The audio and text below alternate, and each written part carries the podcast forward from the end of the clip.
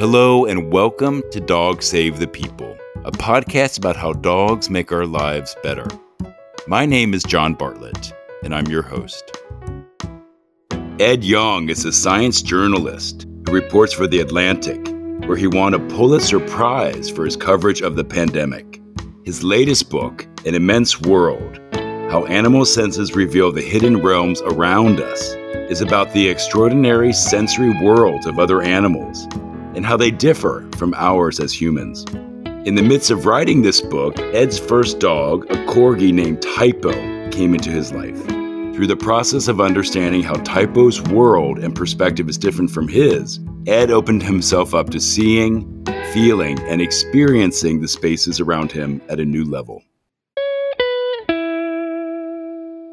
Good morning, Ed, and welcome to Dog Save the People. How are you today? I'm good. Thanks for having me. I have to say, before we begin, I'm a little bit nervous because I've never interviewed a Pulitzer Prize winner before. I hope you'll be gentle with me. We're just like normal people. I can assure you that. And the Pulitzer Prize that you won was for your journalism about the coverage of the pandemic, yes? That's correct, yes. That's incredible. Thank you. So glad you could join us today. And I know that you have got a new book that came out this summer entitled An Immense World: How Animal Senses Reveal the Hidden Realms Around Us. The biggest thing that really stood out to me is just this idea of how humans generally project their own ideas of the world onto those around them, and that happens with their animals. Absolutely. The core idea of the book is that every creature perceives the world in its own unique way. And that way might be very, very different from what we humans experience. There's a word for this. It's a German word, Umwelt. It literally means environment. In this context, it's not used to mean the physical environment. So my Umwelt is not the chair I'm sitting on or the floor beneath me. Umwelt is the part of the world that I can perceive with my senses. So it's the sights and sounds and textures and smells that I have access to. And that cocktail of information is going to be very, very different than what my dog experiences or what the birds out my window experience or what the spider in the corner of the room is experiencing. And the book, An Immense World, is a tour through all those different sensory worlds. And Ed, you talk about it as being sort of a sensory bubble that we all have. Yes, that's right. In many ways, I think the Umwelt idea is very humbling because it tells us that each of us is only accessing a very small fraction of all there is to perceive. I'm not aware of what I'm not seeing or what I'm not hearing or what I'm not smelling. It feels to me I get everything, that my perception of the world is complete and full. Yes. And that is an illusion. It's a very powerful illusion. And this book is an attempt to break out of that illusion, to pop that sensory bubble and to explore what the world might look like or smell like or sound like to very different creatures than us. Amazing. We have our own very specific senses, but we frame animals' lives in terms of our senses rather than their own, and that there's a consequence in this bias. Absolutely. People talk a lot about anthropomorphism, projecting human ideals and values and emotions onto other animals. And usually when we talk about this, we're thinking about things like emotions, ways of thinking. But even in terms of the senses, which I see as like the first step to cognition, just in terms of the kinds of information that animals have access to, we also have this anthropomorphic tendency. And it does skew our understanding of what animals are experiencing in ways both big and small. I'll give you a small example. There are a lot of species of birds that we think that the two sexes are identical because they look identical to us.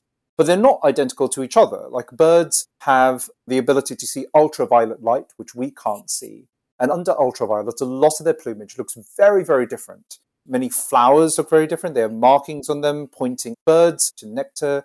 Their songs sound very different. They'll be able to hear parts of their tunes and melodies that we can't pick up with our much slower hearing.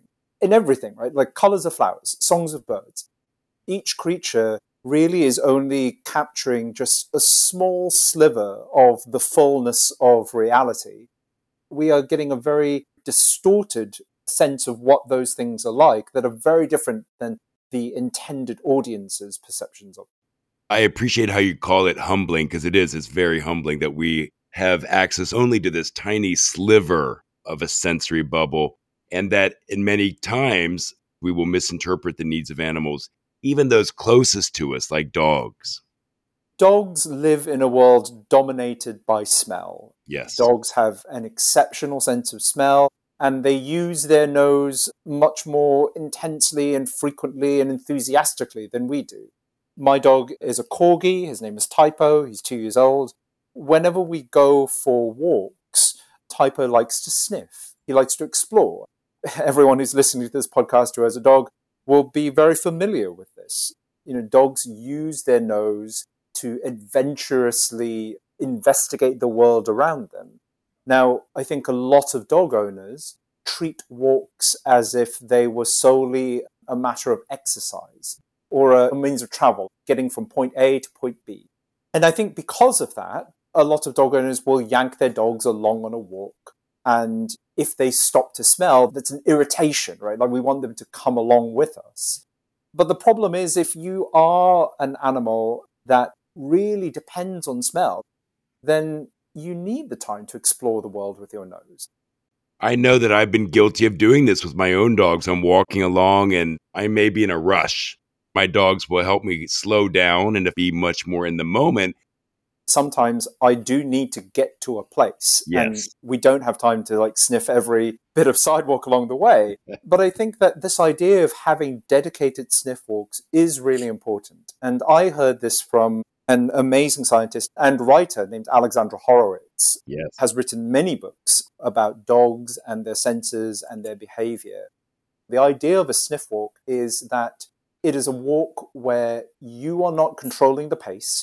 You're not doing it for the exercise. You're allowing the dog to have complete control over the pace of the walk. And I try and do this with Typo at least once a day.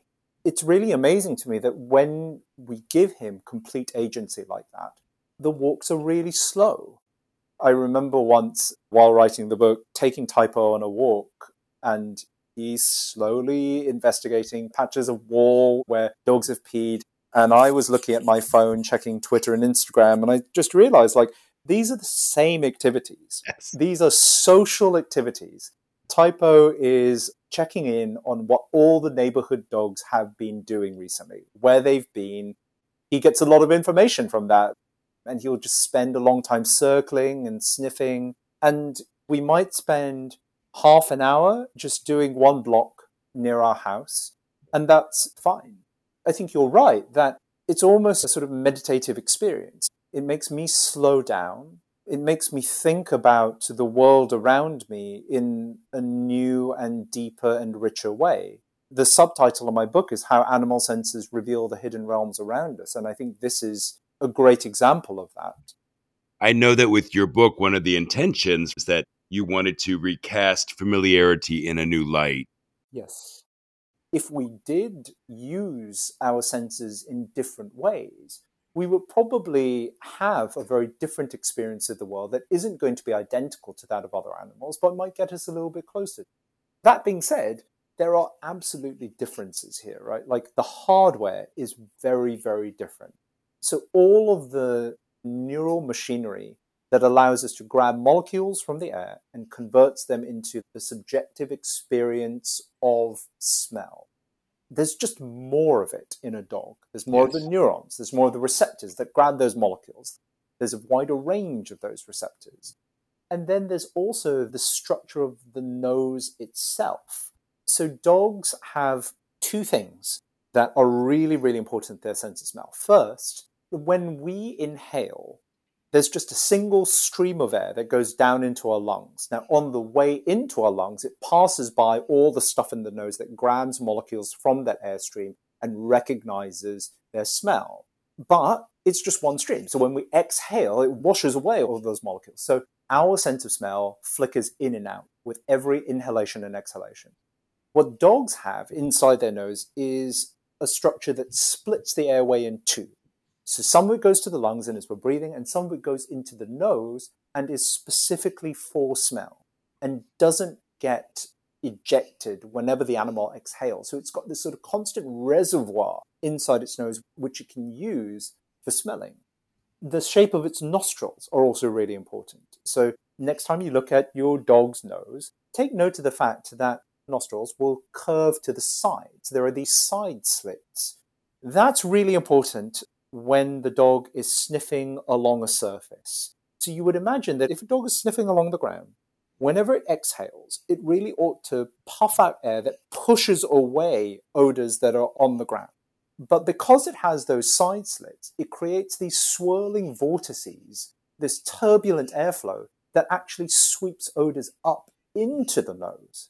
So even when the dog is exhaling, it's getting this constant conveyor belt of smell going into its nose. It's not puffing in and out. It's just got this regular constant stream. And that, again, helps it to use its nose in a more continuous way than we do. So, Ed, you wrote a lot of this book and the dog sections, I do believe, before getting Typo. Yeah, that's right. And Typo's your first dog. Typo is my first dog, yeah. He's my first animal I've ever lived with. Wow. It's been quite the experience in the middle of the pandemic and writing a book. Oh, I bet. So what was that experience like? I'd written about a dog's sense of smell before we got him. So we tried to prioritize smell in the way we interacted with him from the very start. We play smell games with him at home. So, we'll make him sit at one part of the house where he can't see what's going on. I will walk to a different part of the house, like hide a piece of kibble and tell him, okay, go find it. And he will zoom about the house, sniffing, and he'll find the kibble. He's very good at it. It'll be under a toy. It'll be behind a chair. He's a very smart dog. He's very, very trainable. He's a corgi. He loves jobs. He loves to work. And the find it game, he just understood immediately what he had to do and became very, very good at doing it. And how did Typo inspire your writing? I think the book and Typo fed into each other in really important ways. I'm writing about the senses of animals. I am spending a lot of time trying to think about how other creatures perceive the world around them. And just having an animal in my life, being constantly thinking about how this creature perceives his world, I think brought home the themes of the book a lot more poignantly to me.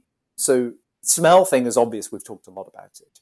There's also Typo's vision is different. It's commonly believed that dogs don't see color, that they only see in black and white. And that is a myth. They do see color, but they do see a much narrower range of colors than we see. So a dog's rainbow really only includes blues and yellows and different shades thereof. Typo's red ball that he likes to play with, to him, looks like a dark, muddy yellow. He has a bright green toy that looks more like grey. Typo, just being closer to the ground, feels a lot more, I think, than I do. I spend a lot more time sitting on the floor of my house than I ever did before I got a dog. I can feel traffic driving past. I can feel neighbours below us downstairs. I think that's a good reminder that there are some things that we can't perceive because we lack the right hardware. The stuff inside my nose is less sophisticated than the stuff inside Typo's.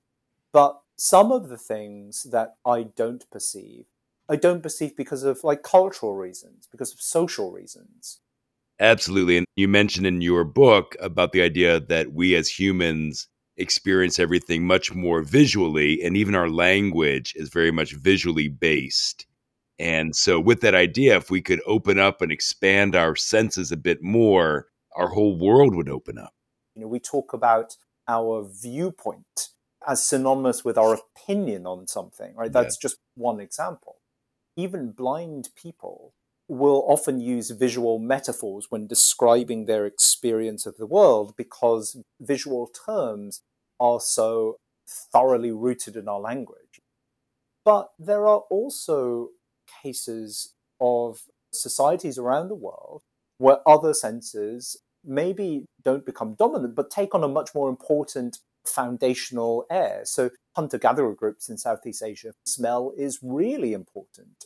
It's very much threaded through their culture, and they have something that a lot of Western societies don't have, which is a rich and very specific lexicon of words to describe different smells. It is weird that if you think about English and a lot of other Western languages, our words for smell are very, very few and far between. Actually, only a handful of smell-specific words. Most of the words we use to describe smells are loan words from other senses. You know, sweet, we describe it, that's a taste word, but we use it for smell. With sight, we have like bright and colorful and all the rest. We don't really have that for smell. If we trained ourselves to use our noses more, we would get a little bit closer to the kinds of things that a dog experiences. Ed, one of the quotes that I love from your book is, "To perceive the world through other senses is to find splendor and familiarity and the sacred in the mundane." I do find that my dogs are in many ways the gateway to both my spirituality and my sense of nature. Mm-hmm. Have you found a different sense of the sacred in your everyday experiences? I do, in many different ways. A lot of my work about animal senses, about the pandemic, about everything else, is informed by these values of curiosity and empathy. I think both of these are muscles that you can learn to flex. And, you know, thinking about Typo and the way he senses the world allows me to flex both of them all the time. He enriches my life. He makes me think about the world in a more spiritual way.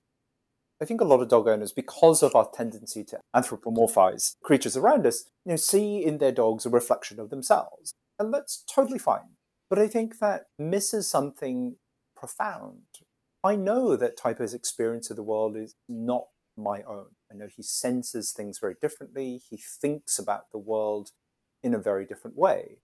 And I love leaning into that difference. It makes me constantly curious about what he's thinking or what he's perceiving. I kind of like the fact that I'll never really know. It's almost more satisfying to understand that I don't know what's going on in his head. Even though we spent 2 constant years together, even though I had spent a lot of time every day with him, there's always going to be this big gulf between your experience of the world and the other animals. You can get close to crossing it through science, through research, through patient observation, but it will always exist. One of the reasons why quiet spaces are so profoundly magical to me is that you just hear more. You can hear bird song, you can hear insect song, you can hear frogs croaking. So we can hear more and we can hear further when it's quieter. And that makes us more aware of the nature that is quite literally in our backyards. It makes me feel like nature is right there, that it's a part of my normal lived existence.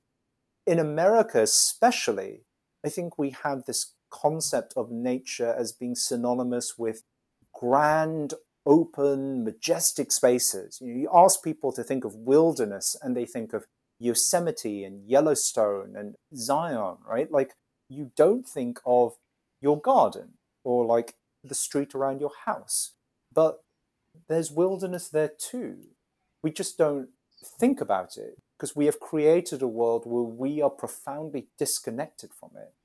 But I think that through these informed imaginative leaps, through reducing the amount of noise and light that we put out into the world, through just like being curious and empathetic about it, we can be closer to nature even in our normal everyday existence. It's part of the quote that you read out about finding magnificence in mundanity and the extraordinary in the ordinary.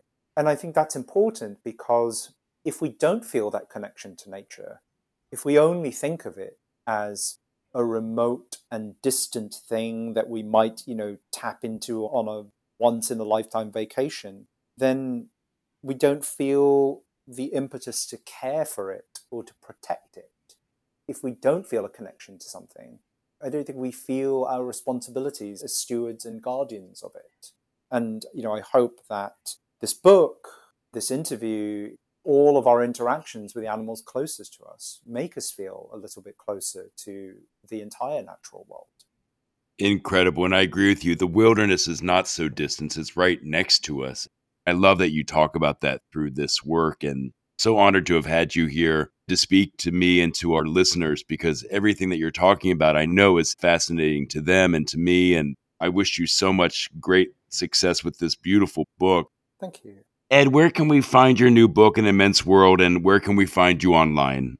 Everywhere you normally get books from. My preference would be for you to get it from your local indie bookstore. Yes. Please support them. It is also available as an audiobook, which I read myself. And I'm in a bunch of different places online, usually on Twitter, where I'm at Ed Yong 209, and I'm a staff writer for The Atlantic, where I cover the COVID pandemic and other more fun bits of science. I hope you all enjoy your sniff walks with your dogs. I'm sure they will. Thank you so much for having me on. I really appreciate it. Ed, thank you. And really, the sniff walks, now I have even a more focused appreciation for it. Although with two dogs, sometimes they want to go in two different directions. Right. I'll let you know how that goes. Yeah. All right. Good luck. My best to you and your pups. Take care. Thank you very much, Ed. It was fascinating to hear from Ed about his research and findings. I loved how typo and working on the book led Ed to reconsider every element of his day. I think we can become so numb to what life has to offer because we think it can be repetitive. But if we really look at it through a new lens, like our dogs, then everything can feel more wondrous, with a sense of discovery always at play. Thank you for listening to this episode of Dog Save the People, a podcast about how dogs make our lives better. This show is made by, as it should be, a production company and content studio. It is made with the support of Scott Benaglio, executive producer, and Jack Summer, our producer and editor.